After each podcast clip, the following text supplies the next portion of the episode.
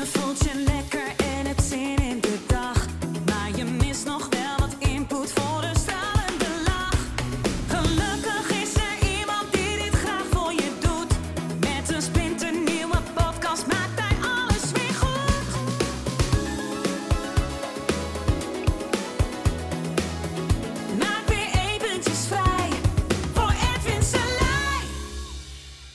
Humor in je sessies. Ja, excuus voor het geluid eventueel op de achtergrond. Ik sta in een andere ruimte dit op te nemen. Ehm, maar humor in je sessies. Therapie-sessies. Heel veel mensen... Ja, ah man, therapie moet serieus zijn. We zitten nou in Zwolle ook. En eh, boven ons zit een eh traumateam. Ja, een trauma-specialisten. Die zijn gespecialiseerd in trauma. Nou, ik snap wel waarom. Uh, want we mogen niet lachen, we mogen niet vrolijk doen, want die mensen zijn getraumatiseerd. En stel je voor dat ze gaan lachen, man. Oh, oh, oh, oh. Nee, dan moet je heel serieus behandelen. Verschrikkelijk. Stel je voor, hè, dat jij bij een therapeut komt en die gaat heel serieus, uh, ja, over jouw probleem, uh, het over je probleem hebben. Dan denk je, ja, prettig, weet je, ik word serieus genomen. Dat is ook heel prettig. Maar stel je voor, dat gaat 15 keer 1 uur door. Dat gaat niet werken. Want het enige wat gaat werken dan, hè, na 15 keer 1 uur, is dat jij nog serieuzer gaat denken: oké, hier kom ik waarschijnlijk nooit meer vanaf. Kijk, de kunst van humor is het probleem niet serieus nemen. En dat klinkt gek, maar daar ga ik zo over hebben en de mens wel serieus nemen. Dus de mens heeft, heeft er een probleem mee, ja? dus dat nemen we serieus. Maar het probleem zelf, dan gaan we kijken of we dat niet zo kunnen vervormen, zodat de cliënt misschien wel, ja, dat zijn gezicht gaat uitglijden, of wellicht zelfs echt gaat lachen. Want als dat gebeurt, dan is het niet meer hetzelfde. En dat komt in wezen al uit de jaren 70, dat hele idee.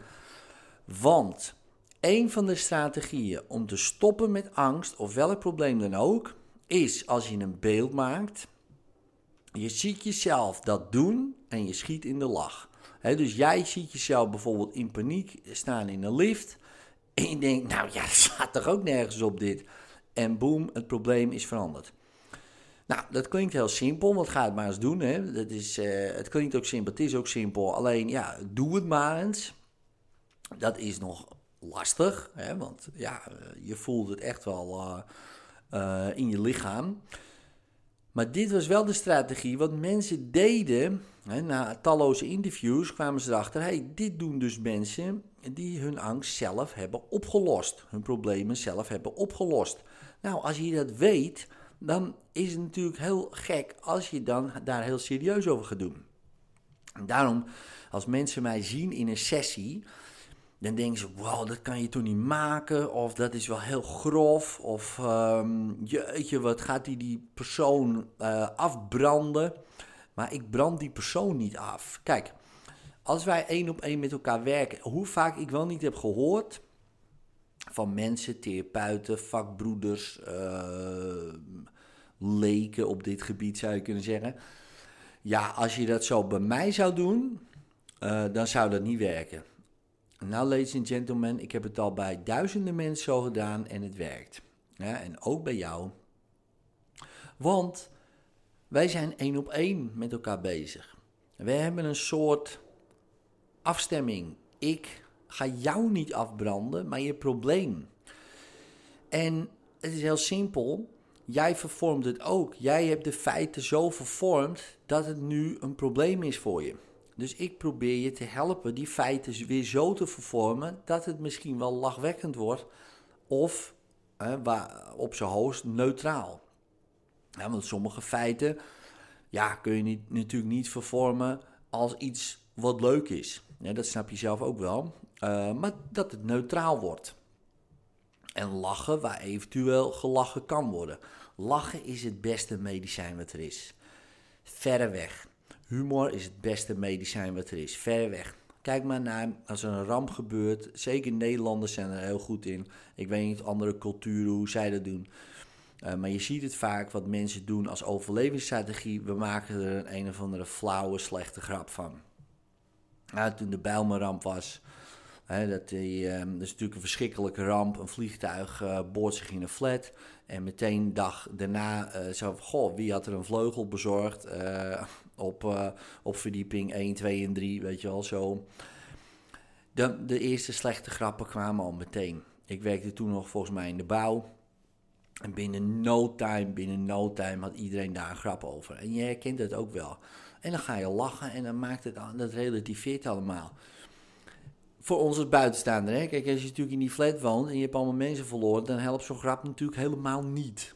Ja, dat is gewoon verschrikkelijk. Ja, maar wij, wij, gaan, wij kunnen, uh, dankzij humor, kunnen we heel veel relativeren. Dus hoe cool zou het zijn als mensen ja, sneller geholpen worden, omdat ze het gewoon kunnen relativeren. En het hoeft allemaal niet zo serieus. En ook de andersom, hè. Dus, dus heb ik het niet eens over problemen, maar ook over gezondheid. Oh, mensen zijn zo serieus daarmee bezig. En ik zal niet zeggen dat het wel of niet goed is, maar oh man, daar kan je ook gestrest van raken. Weet je wel? Iedere, iedere dag zoveel groente en iedere dag zoveel dit. En iedere dag je shaky en iedere dag dat. Dat wordt ook bijna een probleem. Weet je wel? En dan worden mensen gestrest van. En uh, man, dan kan je zelfs allerlei problemen daar weer van krijgen. Dus jongens, rustig aan. Kijk, één ding, en dat is misschien wel de beste relativering. We gaan allemaal dood. Lekker man. Ja toch? Gewoon allemaal gaan we dood. Dus waarom zo serieus ermee bezig zijn? denk daar gewoon eens over na. Wat maakt het dus een fuck uit wat je aan het doen bent? En zeg je, nou, het maakt mij wel uit wat ik aan het doen ben, want ik vind dit en dit belangrijk. Precies, je vindt dat en dat belangrijk. Oké, als je dat, dat nou heel belangrijk vindt, wat kan je doen om dat dus te vervullen, die waarde van je? Maar niet zo serieus. Man, man, man, man. Zo streberig, zo strijdvader, zo... Dat, dat willen winnen ik ook hoor. Ik, het is ook een note to self, dus uh, niet uh, dat ik hier loop te preachen of zo. Dus uh, vaak is zo'n podcast, luister ik hem zelf terug. denk ik, goh, dat is ook een goede ad, jongen. Dat zou je ook eens moeten doen. dus, dus, dat, dus dan weet je dat maar. Um, maar dus maar ik denk ook wel vaak bij mezelf, Ed jongen, de, ga er niet zo serieus de hele tijd op, op de dingen in. Ik trap in die valkuil, weet je wel. Erop eh, in, of zo serieus daarmee bezig zijn. Of lighten up, weet je wel. Doe relaxed. Doe gewoon niet zo serieus. En dat is ook in therapie zo. Niet zo serieus. We hebben allemaal problemen. Um, we lopen allemaal te struggelen. Weet je wel, eh, als we in de spiegel kijken, dan vinden we er wat van. Net als, jij vindt je het zelf natuurlijk ook fantastisch, dat snap ik. Maar ja, kijk, andere mensen die hebben daar misschien problemen mee dat jij je weer fantastisch vindt. Of die vinden zichzelf weer niet fantastisch. Weet je, en dan gaan we vergelijken en dan gaan we dit. Oh man, als je het erover hebt, word je al moe. Nou, en dan komen ze voor een sessie. En stel je voor, ik ga dan ook nog eens heel serieus doen. Jeetje man, dan heb je één grote serieus leven. Één groot serieus leven. Dan maar je begrafenis is ook een hele serieuze aangelegenheid. Wordt natuurlijk ook niet gelachen, alleen maar gehuild. En wat is er dan gebeurd? Dan heb je vijf jaar misschien van je leven gelachen. Hè, van 0 tot 5. En de rest was één serieuze shit. Dat is volgens mij niet helemaal de bedoeling. Ja, dus ook je problemen ja, ik als therapeut, mijn taak is het om jou zo snel mogelijk, al, waar het kan, waar het kan, te laten lachen. Want dat scheelt gewoon een tiental sessies die je niet hoeft te doen. Want als je kijkt naar het reconsolideren, het opnieuw opslaan van uh, herinneringen, dan helpt het niet als je serieus doet. Ja, want als je dat erbij opslaat steeds, ja, dan ben je soms jaren in therapie. Maar als je meteen begint met: oké, gast, je bent hier aan het doen en dat is allemaal niet handig. Ik ga je helpen om iets anders te doen. Dat kan jaren therapie schelen. Als we gewoon zeggen: jongens, We doen allemaal wel eh, af en toe stomme dingen. Dat is natuurlijk ook perceptie, hè? want wat is stom? Maar hè, bij wijze van spreken, lach erom en we gaan weer door. En natuurlijk kan je daar wat van vinden. En natuurlijk zijn er altijd uitzonderingen op de regels. Zeg je, nou, eh, dat is toch niet om te lachen. Of dat is niet om te lachen. Die heeft de oorlog meegemaakt. Die heeft zijn gezin verloren. Gaan we daar allemaal om lachen? Nee, natuurlijk niet. Maar het is niet de bedoeling dat één klein periodetje van je leven de rest overschaduwt. Dat lijkt me niet de bedoeling. Want dan had je net zo goed meteen ook dood neer kunnen vallen op dat punt. Hè, als de rest daarna één grote klerenzooi is. Dus dat lijkt me niet de bedoeling. Dat is één. En ten tweede is het ook een beetje uh, oneervol naar. Hè, stel je voor, je, je bent uh, je hele gezin kwijt. Uh, heel oneervol naar je gezinsleden toe. Om er daarna een kutleven van te maken. Dat lijkt me ook niet de bedoeling. dus ook in dat licht denk ik, kom op, hoppakee, we gaan ervoor. Is het makkelijk? Absoluut niet. Absoluut niet. En dat heeft niemand gezegd. Ja, leven is niet per definitie makkelijk. Ja, dat, um, degene die dat beloofde bij geboorte, die moet je opzoeken en een stomp geven. Want heeft, die heeft gelogen. Uh, dus dat is niet zo. Maar je kan het je wel makkelijker maken door humor toe te voegen. En net had ik een gesprek met, uh, met John, dat is uh, cameraman bij ons van het seminar. En die, um, die maakt ook een hele compilatie van Mark de Hond. En Mark de Hond heeft uh, kanker, misschien ken je hem wel, ook van de slimste mensen en van andere dingen. Nou, de man heeft niet zo lang meer te leven, hij heeft twee kleine kinderen. En John die zei net tegen mij, die man is zo positief, alles is positief. Hij had blaaskanker, had hij een afscheidsdiner gegeven uh, voor zijn blaas. Allemaal vrienden en familie uitgenodigd. Van nou ja, weet je, uh, de blaas gaat eruit. hij noemde hem ook Blaas B. En uh, in het verlengde van zijn lange Frans, uh, waarvan zijn vrouw zegt, ach, noem die maar liever Lil Kleine. En had hij een hele speech voorbereid. En uh, lachen, gieren, brullen, maar om iets super ergs. Om iets serieus zou je kunnen zeggen, heel erg. Maar hij ja, wat, wat, hij maakt er gewoon een geintje van. En daar kunnen we allemaal wel van vinden, maar ik vind het geweldig. Ik denk, als je dat kan, dan overstijg je dat hele... Dan overstijg je die ziekte, dan overstijg je die, de dood, dan overstijg je het met je mind. En daar hebben we altijd een keuze in.